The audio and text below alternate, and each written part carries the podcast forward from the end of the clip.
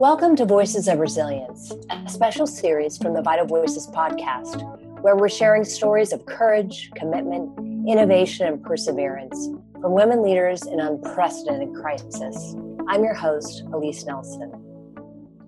Today, I'm speaking with Leadership Incubator Fellow Anna Casolme.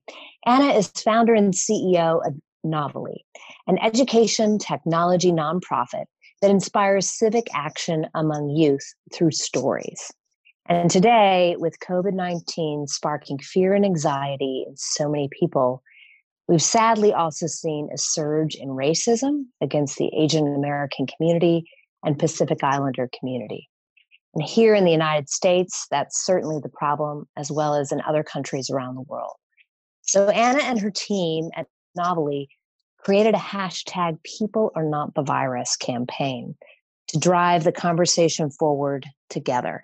Anna, thank you so much for joining us. This is such an important topic. Thank you for having me. I feel like it's been ages since we saw you speak in. October, but it's great to be chatting with you again. It's a whole nother world, isn't it? Just a whole, it, it seems like a whole other lifetime.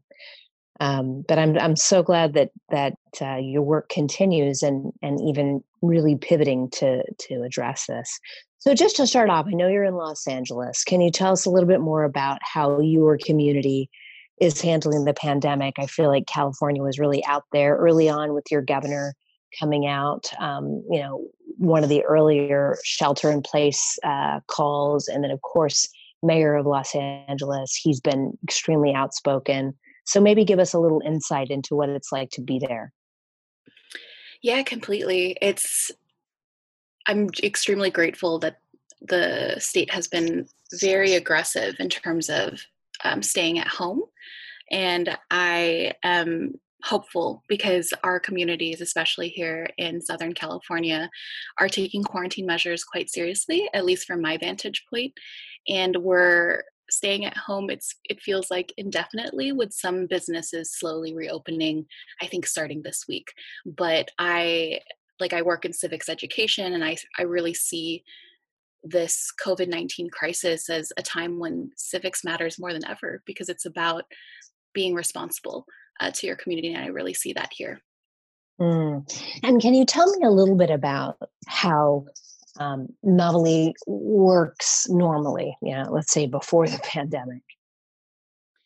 Yeah, it's it's really interesting. Like I as an ed tech nonprofit, you'd think that we're uh, very easily adjusted to this situation. But because we work with schools and communities, a lot of our work was actually in person. And the app um, that we would use with students, or we'd have teachers and train them to use it with students, was very much um, an in person experience but it's been it's been really uh, interesting and challenging for us to transition to digital marketing and holding all of these virtually but at the end of the day i think we realize that there is an opportunity for us to to help mm.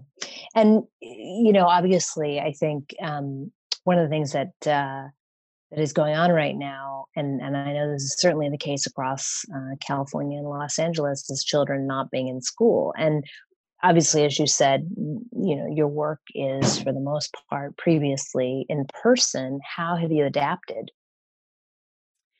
It's crazy, actually, like, and almost heartwarming, more heartwarming than ever before because we've been reaching out directly to students. And for example, like, we like we realized that a lot of um, you know students were stuck at home uh, who were using our app and wanted to be able to take charge of their own learning so we started these um, virtual programs specifically for kids usually we go through educators and we don't get to interact with them as directly as we would like but that's how it's changed and it's actually been mm. um, very uh, yeah, heart, I guess heartwarming is the best word I could use to describe it to watch these students really um, take charge of their own learning. Like this generation, I think is is uh, phenomenal. Um, and you know, you think about it. I can't imagine growing up being, you know, a, a a kid who's learning about the world, you know, whether it's in junior high, high school, college, coming into your, you know, first job, and this hits it it will shape this generation in a way I don't think any of us can can ever imagine, right? I mean, for us, it is, yes, it'll shape our future, but not the way that it will shape their future and their calculus in terms of the way they think about their the world and their place within that world. And, you know, because I know you you are doing so much work really connecting young people with civics education. Can you talk a little bit about um, the conversations that you're seeing now? I mean, as you mentioned, you are more connected to to young people directly rather than just to being connected to the educators. What are some of those key topics um, that you're hearing about right now? It's been a mixture. I think on the on the initial reaction we listen to students talk about their fears their anxieties so everything from you know am i going to be able to graduate or and really mourning the loss of being able to graduate and walk with their um, friends if they are seniors. We've heard students talk to us about um, ap classes ap exams just like very much like the concerns that you have when you're a high school student. But at the same time i think this these students are just so aware uh, and wanted to also talk about topics like mental health self-care stress the all of these things that um, understandably they're affected by as well uh, as well as adults during this pandemic. Um, but of course since we're a civics education organization you'd be really shocked i think by how um, insightful and politically engaged you know students as young as 13 can be. I had a, a conversation recently with one of our students named kayla and she just spoke to me for a solid half an hour about uh, net neutrality and how she thinks the internet should be a utility because of this this pandemic and i was just blown away by how much research and thought she had put into this. So the whole the whole um, spectrum of thoughts are are coming from these students and i think that a lot of conversations about education right now are happening without them but I think we really should listen to them because they're they have a lot of uh, great thoughts to contribute. Mm, uh, and I do also believe that digital rights is is like the emerging issue of of certainly of their generation, um, and and obviously net neutrality very central to that. So, um, as I mentioned in the in the introduction, um, we have all seen that there has been this terrible surge of racism and just you know, unacceptable, harmful terms like referring to the pandemic as a Chinese virus. I mean, we have seen presidents of countries, we won't name which presidents of countries, but heads of state talking about this as the Chinese virus. Um, can you tell us a bit about the work that you are doing to bring that racism to an end, to really shine a spotlight on the damage that it does? Yeah, definitely. It's uh it's a very tough thing to watch, but I think it's important for us to remember that the COVID-19 is bringing a lot of issues that already existed to the surface. And yeah. I like I remember the first time I was told to go back to China when I was younger, not related to COVID-19 but in general. And it's it's hard like it's like a you're when you're already uh, living in fear of a of a virus and and watching you know a lot of people get sick and businesses be affected and all of these other effects it's horrible to have hatred and violence and harassment stacked on top of that.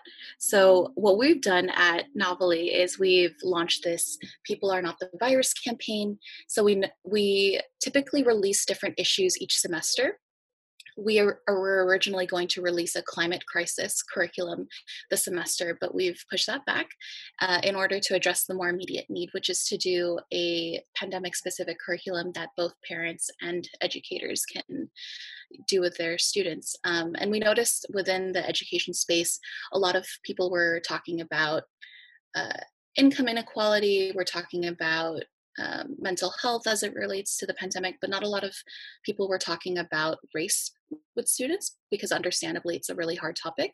So that's what we're doing. We've released this race centered curriculum. We've also released a um, hashtag people are not the virus pledge to stand in solidarity with the Asian American community here in the US. I, I think that as you know, as an educator and as someone who loves students and works with students uh, all the time, I I believe that we need to keep emphasizing that empathy and civics matter more than ever, uh, and that we need more solidarity in this country, not less, at such a difficult time. Um, also, as a sister, I and as an Asian American woman, I am super heartbroken because my own sister called me to tell me that she was spat at for bringing the Chinese virus to her school, and it's oh. it's horrifying. Um, but we need to remember that you know the best of us and worst of us could be seen at this time and i want to urge students to bring out the best in themselves and in the people around them. So that's what we're hoping to accomplish with this hashtag people are not the virus campaign. Mm. now i know that that you um, are from the asian american community your parents um, from the philippines can you talk a bit about, or do you feel comfortable talking a bit about your own personal experiences? You talked about your sister, obviously. You know, it's funny. I actually didn't realize that I was a minority until I was much older. So I I grew up in East Hollywood, which is just this super diverse majority minority community. The elementary and middle school that I went to my entire graduating class you were either mexican or filipino and that was it. And i i didn't really grow up with that awareness that i was uh, i was different i was other until until i was an adult. And i and i don't even think i really felt that when i went to undergraduate my undergraduate studies in stanford. Um, but i think the first time i really remember um, feeling like oh wow like i i'm not perceived as american was when i studied abroad in florence um, and uh, it like not being able to walk the streets in the same way as my roommate who looked italian was really jarring for me like i realized like wow i i occupy space differently from this person and am perceived differently from this person because of how i look um, and because of how I look, like no one around me thought I was an American student studying abroad. They thought I was um, an immigrant, like a, an, a Chinese Italian immigrant. Uh, so it's it's uh, it's an experience that uh, showed me how I think my parents must have experienced coming to the U.S. for the first time. So in some ways, I am really grateful to to understand. Um, but but it was really it was very tough realizing that wow like sometimes people do not associate being asian with being american that you can't be both uh, and i i feel very strongly rooted in both of these identities so to have that denied to you is is very uh, upsetting but i think i've gotten to this point where i feel confident in my own identity as both Asian and American. So it's it feels a little less upsetting, but I do hope that that people will be able to see that and it, it'll change. What are you seeing right now that you wish could be amplified? You know, I think there are there are so many incredible acts of humanity, of courage, of resilience, of perseverance, you know that that we are all seeing and they give us hope to continue on what are you seeing particularly among young people that you just wish if this could be amplified if if we could see more of this we'd have a better more diverse more uh, understanding world? That's a great question. I i think that whenever i feel sad or hopeless about the state of any any community or the world, I look to the students that we work with uh, really closely because they are thoughtful, empathetic, curious people. and i i love that they're at you know 13 14 15 16 uh, they're just they're just so eager to learn about other people and engage in in dialogue uh, so novelly focuses on civic dialogue and it's hard like talking like for example like a, a very small scale example of dialogue is um, challenging a family member who might say an anti-asian comment or who might post something about the chinese virus online like maybe tweeting it um, without any hint of irony. And like something as simple as you know like a 15 year old or 16 year old challenging that uh, takes a lot of courage like e- even if it's just this this one like this one interaction. Um, but they do it and it's it's really heartwarming because i think that's where change lies is in all of these small ways where you have courage um, to not only challenge the people around you but really listen and understand where they're coming from um, and try to and try to um, share what you actually think. So I I think that's something that I wish could be amplified is all of these these small ways that uh, people are are changing hearts and minds, or at the very least, being curious enough to understand them. Yeah, yeah. You know, thank you so much for the for the work that you do, the understanding that you're building, um, and I think eh, there's never been a more important time to be guiding young people through thoughtful discussion and engaging them in civics education. So, thank you so much for what you do and for being part of our Vital Voices Network through the Leadership Incubator program. And I wish you the very best of luck. Thank you so much for what you do as well. Empowering women leaders is also super important. So, thank you for having me. Absolutely. Thanks for listening to the special edition of the Vital Voices podcast. We hope that you're doing all you can to keep yourselves, your families, your teams, and your communities safe and healthy.